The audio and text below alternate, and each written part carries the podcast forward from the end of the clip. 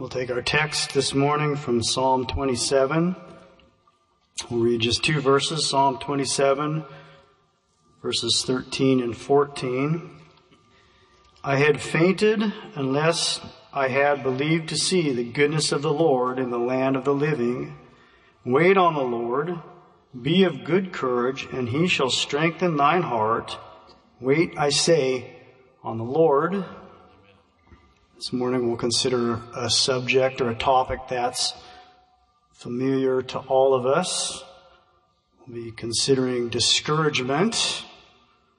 We've all, no doubt, encountered times or maybe even seasons of discouragement. The psalmist here who wrote these words certainly had encountered his share of discouraging circumstances in his life, but he also knew where his source of help and strength was in the Lord. That's our source of help and strength. So we'll consider encouragement versus discouragement. The Word of God mentions both. The phrase, be of good courage, is actually mentioned over 15 times in Scripture. Believe it or not, the phrase, be discouraged, is mentioned 3 times. Of course, this is where context is very important. We have to understand how God uses that phrase, be discouraged. The first example we see is in Deuteronomy 1:21. The Lord says, fear not, neither be discouraged.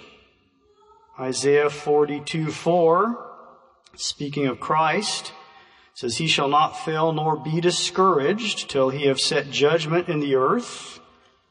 Colossians 3:21 gives us, as fathers, this is an instruction to us. Fathers, provoke not your children to anger, lest they be discouraged. So that's how the Lord uses that phrase, be discouraged. Obviously, we understand God doesn't make allowances for discouragement. He understands that we're human beings. He understands that we go through times of discouragement. We are emotional and physical beings as well as spiritual beings. So certainly life brings discouraging times, but the Lord doesn't want us to stay there. He does understand when we may find ourselves in a place like that, but the Lord can help us during times of discouragement. We don't want to confuse discouragement with condemnation or conviction. There's a big difference. I remember a testimony of a brother who still attends church here. He said years ago he was tired of his life of sin and he was miserable and discouraged, and said it got so bad he thought he was going to lose his mind. So he decided to shake that feeling, and he thought, well, if I start coming to church, I can encourage myself. So he started coming to church. But you know what? It didn't help. He thought, well, maybe I'll give money to the church. So he started paying tithe and giving money to the church, still discouraged and depressed and just burdened by sin. He thought, well, maybe I should do something nice for some other people. So one Saturday, he made 50 bologna sandwiches. He took them downtown and handed them out to the people living on the streets, thinking maybe that would help him be encouraged. Didn't help. Finally, one night, he was sitting in a church service, and said the preacher just asked a simple question, who are you serving?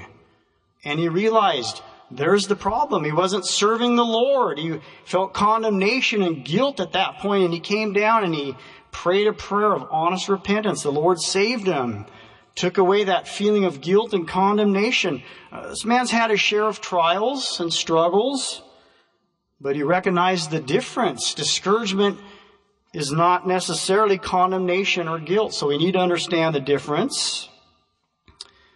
But when we're doing the right thing, when we're serving the Lord, when we're doing everything we can to walk in faith and obedience, we know then when discouragement comes, we can recognize it for what it is. And we can look to the Lord to help us. You know, if you've been discouraged, you're in good company.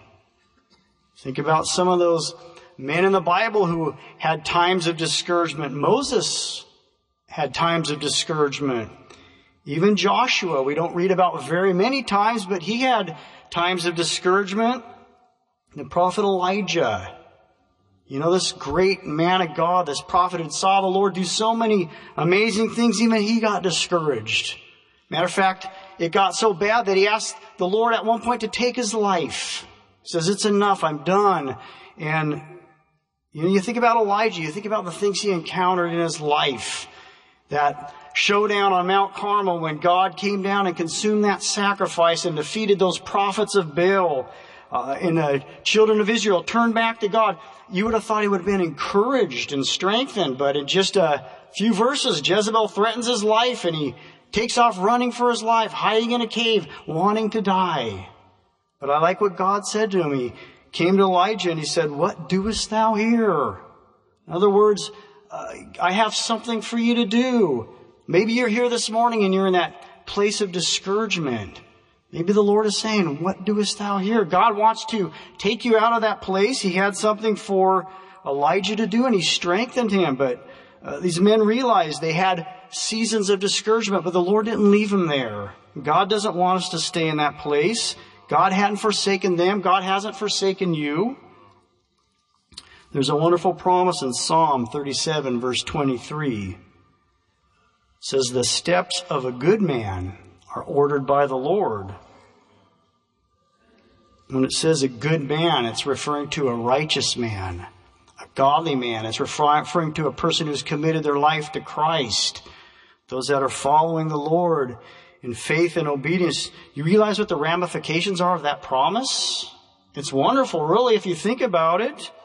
You know, the life of a Christian isn't just some random set of occurrences or events. It says the steps of a good man are ordered. They're ordered by the Lord. If you're in a time of discouragement and you're serving the Lord, God knows right where you are. God has ordered your steps, and God will give you grace and strength. You know, when we realize that, we can say, I'm going to trust the Lord. No matter what my circumstances may be, God is in control. God orders the steps of a good man, a righteous man. Christ himself faced times of discouragement. We know it says he came into his own, and his own received him not. The Lord had to deal with people's unbelief. You read a couple different places in Scripture there where he said he couldn't do many miracles because of their unbelief. One verse even says he marveled at their unbelief. You think about Christ as he, during that triumphal entry, and as he passed through that city, and he went out and he looked out over Jerusalem, he said he wept over that city because they'd missed their day of visitation. Certainly Christ knew what it was like to face times of discouragement. Think about when he prayed in the garden, knowing what he would face. But you know, he was our perfect example. Father, not my will, but thine be done. He knew God had a bigger purpose and a bigger plan. We can follow Christ's example. We want to look to the Lord. What kind of things might cause us to be discouraged? Well, how about the actions of others? Sometimes you can be doing the right thing. You can be trying to serve the Lord. You know your heart is honest before the Lord. Your motives are pure. And sometimes people can respond with a negative response. Think of that verse. It says, be not weary in well-doing, for in due season you shall reap if you faint not. I thought about the example of Paul and Silas. We read about their account in the book of Acts, chapter 16. You know, they could have had a lot of reasons to be discouraged. They had answered the Macedonian call, and they were out preaching the gospel. They'd gone over to Philippi, and the city of Philippi, they were spreading the gospel. They had a prayer meeting by the river. People were getting saved. The Lord was beginning to establish the gospel there in that area of the world, that city. They were met with a woman who had a spirit of divination. She was possessed with an evil spirit. And she followed Paul and Silas and mocked them several days. And finally, Paul turned around and cast that evil spirit out of her immediately. She was delivered, set free. You would have think this would have been a time of rejoicing. They were just doing what God wanted them to do, spreading the gospel of Jesus Christ. It says that her masters, when they saw that their opportunity of making money, they were actually exploiting this poor woman's tragic spiritual condition. And when they realized she had been delivered, and their ability to make money off of her was gone, they became angry. They drew them to the magistrates. You know what? They falsely accused Paul and Silas. You ever been falsely accused? Have you ever been just trying to do your best? You know you're serving the Lord faithfully. Your motives are pure. Your motives are honest. Your heart is right before God. Somebody accuses you falsely, questions your integrity, your motives. That would have been enough to discourage them right there. It says that these men exceedingly trouble our city. That wasn't the case at all. It gets even more difficult. They were dragged before those magistrates, and those magistrates believed that false accusation. It's difficult enough to be accused of something you're not guilty of, but to have other people believe that? That could be very discouraging. Not only that, it says, the multitude rose up against them, and the magistrates rent off their clothes and commanded to beat them. They were punished for doing the right thing. It says, and when they had laid many stripes upon them, they cast them into prison, charging the jailer to keep them safely. This wasn't just a slap on the wrist. It says they were beaten with many stripes. This was a severe beating. Imagine that, for doing the right thing, for simply trying to follow the Lord, to be obedient. It would have been real easy to say, you know what, this isn't worth it. This is not working at all like we planned it to work. But they kept on, they kept their eyes on the Lord. They were placed in the stocks. And I love their response. It says, and at midnight, Paul and Silas prayed and sang praises unto God, and the prisoners heard them. You know, when I read that, I thought, the prisoners heard them. What do people hear from me when I'm discouraged? Well, don't ask my family, okay? But what do people hear from us when we're discouraged, or maybe we're going through a difficult time? Maybe things don't work out like we planned. Do they hear grumbling and complaining, or do they hear praises? These men were praising the Lord. They were thanking God at midnight. I'm not in too good of a mood at midnight. But these men were praising the Lord for... In one verse it says they counted it a privilege to suffer persecution for the cause of Christ. The prisoners heard them, but you know what's more important? God heard them. God heard their praises. God hears us. God hears us when we mumble and grumble and complain, and God hears us when we praise the Lord and when we're encouraged. How did God respond to their reaction? Verse 26, and suddenly there was a great earthquake, so that the foundations of the prison were shaken, and immediately all the doors were open and everyone's bands were loosed. Look at two words there, suddenly and immediately. You know, when God chooses to act, when God chooses to move on our behalf, it's sudden and it's immediate. Nothing can stop it. And God sent this earthquake. Of course, we know the rest of the account. The prisoners, the doors were open, the chains fell off, and the Philippian jailer, assuming they had escaped, took out his sword, discouraged, thought for sure he was going to have to give his life for the life of those prisoners, and was just about to kill himself. And Paul cried out, said, don't do yourself any harm. We're all here. Of course, we know that. Jailer sprang in, and he asked them, sirs, what must I do to be saved? They preached Christ to him. It says that man believed, in his whole household. He was baptized that night. Souls were added to the kingdom of God. And many commentators say this was the beginning of the church in Philippi. God saw the big picture. What would have happened if somewhere along the line Paul and Silas would have become discouraged?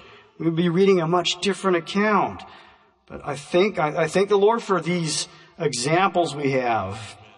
Victories were won because they refused to be discouraged. You know, encouragement and discouragement, they both have three things in common. They're both contagious. They're both a choice. And they both will yield results of some kind or another. You ever been around somebody who just complained all the time? How do you feel after a day with them? I had a coworker one time. And every time I would get on a job with him, it was a drain. The man was good at what he did, but first words out of his mouth was, I hate this job. First thing. And it got very wearisome, but constantly just complaining and grumbling. He found another job. I heard he found 2 or 3 jobs since then. He was never satisfied. But if you're around somebody who's encouraged, Somebody who's upbeat, I tell you, that has an effect too. You ever went to visit an old saint or something thinking you're going to encourage them, and you leave that place feeling encouraged yourself? I remember a sister I went to visit one time years ago. She was dying from cancer, and she'd served the Lord many years, had a hard life, really. Her husband was an alcoholic. She had an abusive life, but I tell you, she was a wonderful example of somebody who loved the Lord. And I remember visiting her about 3 days before she passed away. She was laying there in that hospital bed in pain, terrible pain. And I asked her, I said, "How are you doing?" And she says, "I'm wonderful." You know, you could not discourage that lady. I couldn't have discouraged her if I would have tried. I wasn't going to, but she just had something about it. And I left that place amazed. She realized in just a few days she would be in the presence of the Lord. But I tell you, that's what encouragement can do. It's contagious. You know, I thought about the account of Joshua and Caleb. Sometimes a change of attitude requires a change of perspective. You read about their account in Numbers 12 and 13. We know that God had given them the promised land, and they were sent out to spy out the land, 12 spies. So they went out and they spied out the land. You know what? The land was everything God said it would be. It was a land flowing with milk and honey. There were high-walled cities. It was a fortified land. It says they brought back some fruit, some grapes and pomegranates from the land. It took 2 men to carry a cluster of grapes on their shoulders.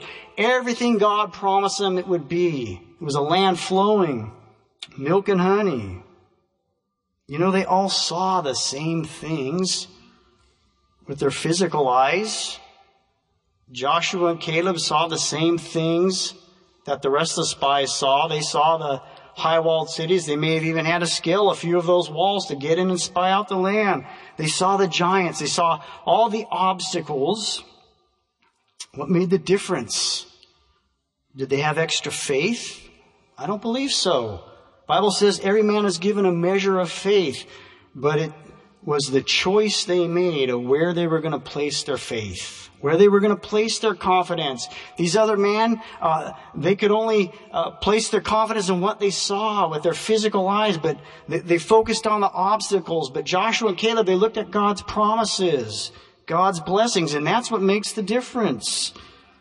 I remember reading a quote one time. It says, "Don't let your hearts be ruled by what you see.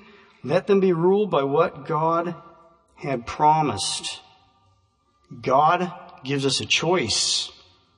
We want to focus on the promises of God. God's aware of those obstacles, those giants, but we want to focus on the promises like Joshua and Caleb did. You know, 45 years later, guess who went into that promised land? Out of that entire generation, 2 men, Joshua and Caleb, because they held on to God's promises. They looked through the eyes of faith and they trusted God to fulfill what He promised He would do. Discouragement leads to doubt. We know doubt can lead to unbelief.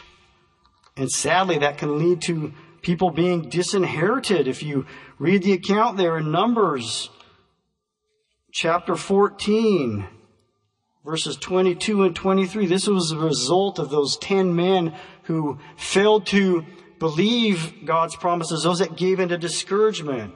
It said, "Because all those men which have seen my glory and my miracles which I did in Egypt and in the wilderness, and have tempted me now these 10 times, and have not hearkened to my voice, surely they shall not see the land which I swear unto their fathers, neither shall any of them that provoke me see it." They disinherited themselves because they gave in to discouragement and unbelief. And you know, discouragement can cause people to do the same thing today spiritually. They cause them to give up when victory is so close. Imagine they could look at that promised land. It was directly in front of them. It wasn't something that was afar off. It was right there, right in front of them. All they had to do was go and possess it. How many people, they get down to pray and God begins to bless them. They start to pour out their hearts to the Lord and the promises are right there. But then the enemy comes along and he plants a doubt or a fear in their mind and they give in to discouragement and they leave. Listen, don't give up. Victory is so close.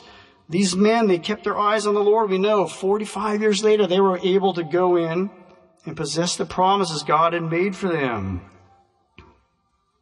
You know, God wasn't the least bit intimidated by those giants or those high-walled cities. God is not intimidated by our circumstances. It doesn't diminish His power to fulfill His promises in the least.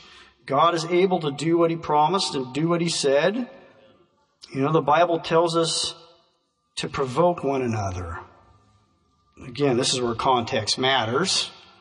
We're pretty good at provoking one another, probably. But it says provoke one another to good works. You know, we can encourage others with the words we say. We can be encouragers. It's effective. It's contagious. You know, I thought about that account of Jonathan and his armor bearer, the one Brother Tom read this morning. You know what? They were facing a discouraging situation.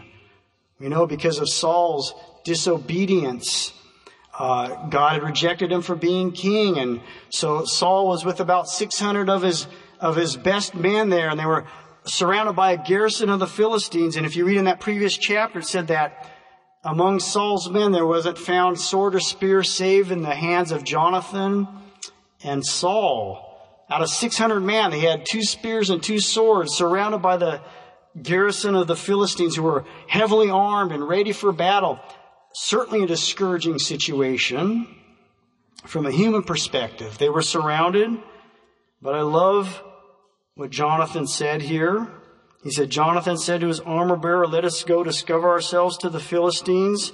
And so they did that. They put out I guess wouldn't be a fleece, but they said basically, if they say, wait till we come down to you, then we'll wait. But if they say, come on up to us, we'll know that God has delivered them into our hands. So that's exactly what happened. They said, come on up, we'll show you a thing or two. And I love what Jonathan said. He told his armor bearer to go on up. He said, there is no restraint to the Lord to say by many or by few. There's no restraint to the Lord. That restraint means to hold back or to hinder or to prevent. There's no restraint with the Lord. I say by many or by few, just 2 men, and they went up, of course. And I love the armor bearer's response. He said, I am with thee to do all that is in thine heart. So 2 men, it says they had to climb up to where the enemy was on their hands and their feet. You know, just because the Lord promises victory doesn't mean it's not going to require some work and some effort. That could have been discouraging. They would have thought, well, here we have a promise. Man, we got to climb up this mountain to get it. We're going to be worn out by the time we get up there. But they didn't think that way. They just obeyed and they climbed up, and we know the result. God gave a wonderful victory. It says there was a trembling in the host. God sent an earthquake, and the multitude began to melt away, and they began to beat down one another. God brought the victory because 2 men refused to be discouraged. Verse 21 of that same chapter says, moreover, the Hebrews that were with the Philistines before that time, which went up with them into the camp, even they also turned to be with the Israelites that were with Saul and Jonathan. Those that had joined the enemy's side, when they heard the noise and realized what God was doing, they came back and joined the army of the Israelites. You know, that kind of effect, when revival starts to break out, when God starts to work for His people, when people become encouraged, the backsliders hear about it. They come back in, and God can save them and restore them. Encouragement is a wonderful thing. It just took 2 men willing to step out in faith. God brought an amazing victory. I thought of the words in Hebrews chapter 4, verse 16. The Word of God says, let us come boldly to the throne of grace that we may obtain mercy and find grace to help in time of need. You know, when you're in that time of need, this is a commandment. This isn't a suggestion. We can come boldly, find help from the Lord. We get our eyes on the Lord. We can be victors instead of victims. We don't want to yield to discouragement. Why does God allow times of discouragement? Deuteronomy tells us, 8:2, and thou shalt remember all the way which the Lord thy God had led thee these 40 years in the wilderness, to humble thee and to prove thee, and to know what was in thine heart, whether thou wouldest keep His commandments or not. Sometimes the Lord may allow those times of discouragement to try us, to tempt us, sometimes maybe even to humble us. to prove us to know whether or not we'll trust the Lord. But if we do, God will bring the victory every time. You know, if you're here this morning and you're not saved, maybe the enemy is telling you, just give up. Why bother trying? You've tried before and it hasn't helped. You know, there's a wonderful promise for you in Hebrews chapter 7, verse 25. Do you realize Christ is praying for you right now? If you're not saved, it tells us, wherefore he is able also to save them to the uttermost that come unto God by him, seeing he ever liveth to make intercession for them. That's why Christ came, and he says he's seated at the right hand of his Father, ever interceding for you. God wants you to have the victory. Get your eyes on the Lord. Be encouraged. God will help you. Maybe you're feeling worn out this morning. Maybe you've been serving the Lord a long time, and you're just, you know, we can get tired. We can get weary and well-doing sometimes. But I thought of that promise, as they that endure to the end shall be saved. It says, wait on the Lord, be of good courage, he shall strengthen your heart. Wait, I say, on the Lord. God can help you this morning. If you're tired, if you're discouraged, don't give up. Hang on, look to the Lord. God will bless you. God can encourage you and strengthen you. It's not going to be much longer, saints. It really isn't. In closing, I thought of a short story about an older missionary couple. And they had been serving the Lord faithfully for years over in Africa.